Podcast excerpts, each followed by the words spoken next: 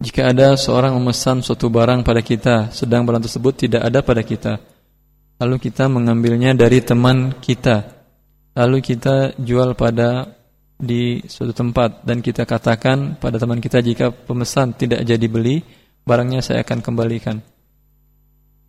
Ketika nanti insya Allah akan dibahas lebih jelas lagi, tapi secara ringkas, ketika seorang memesan barang kepada anda dan anda tidak punya barang tersebut, Jangan dibuat akad jual beli dengan pemesan.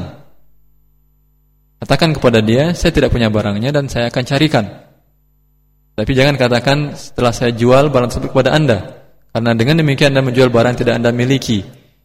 Dan ini dilarang oleh Rasulullah SAW dalam hadis Hakim bin Hizam. La tabi' ma indak. Tapi Anda janjikan kepada dia, saya akan cari dan kalau ada nanti baru kita buat akad. Dengan pemilik barang, bisa Anda katakan kepada dia dengan khiar syarat. Saya beli barang Anda, ya, dan beri saya waktu selama tiga atau lima hari. Jika dalam tenggang waktu ini, saya masih berhak mengembalikan barang walaupun tanpa ada penyebab cacat barang. Dinamakan dengan khiar syarat. Bila pemilik barang setuju, maka boleh.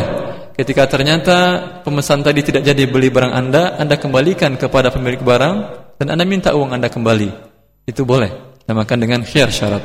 Dan ini solusi syar'i untuk sebuah akad agar bisa dihalalkan.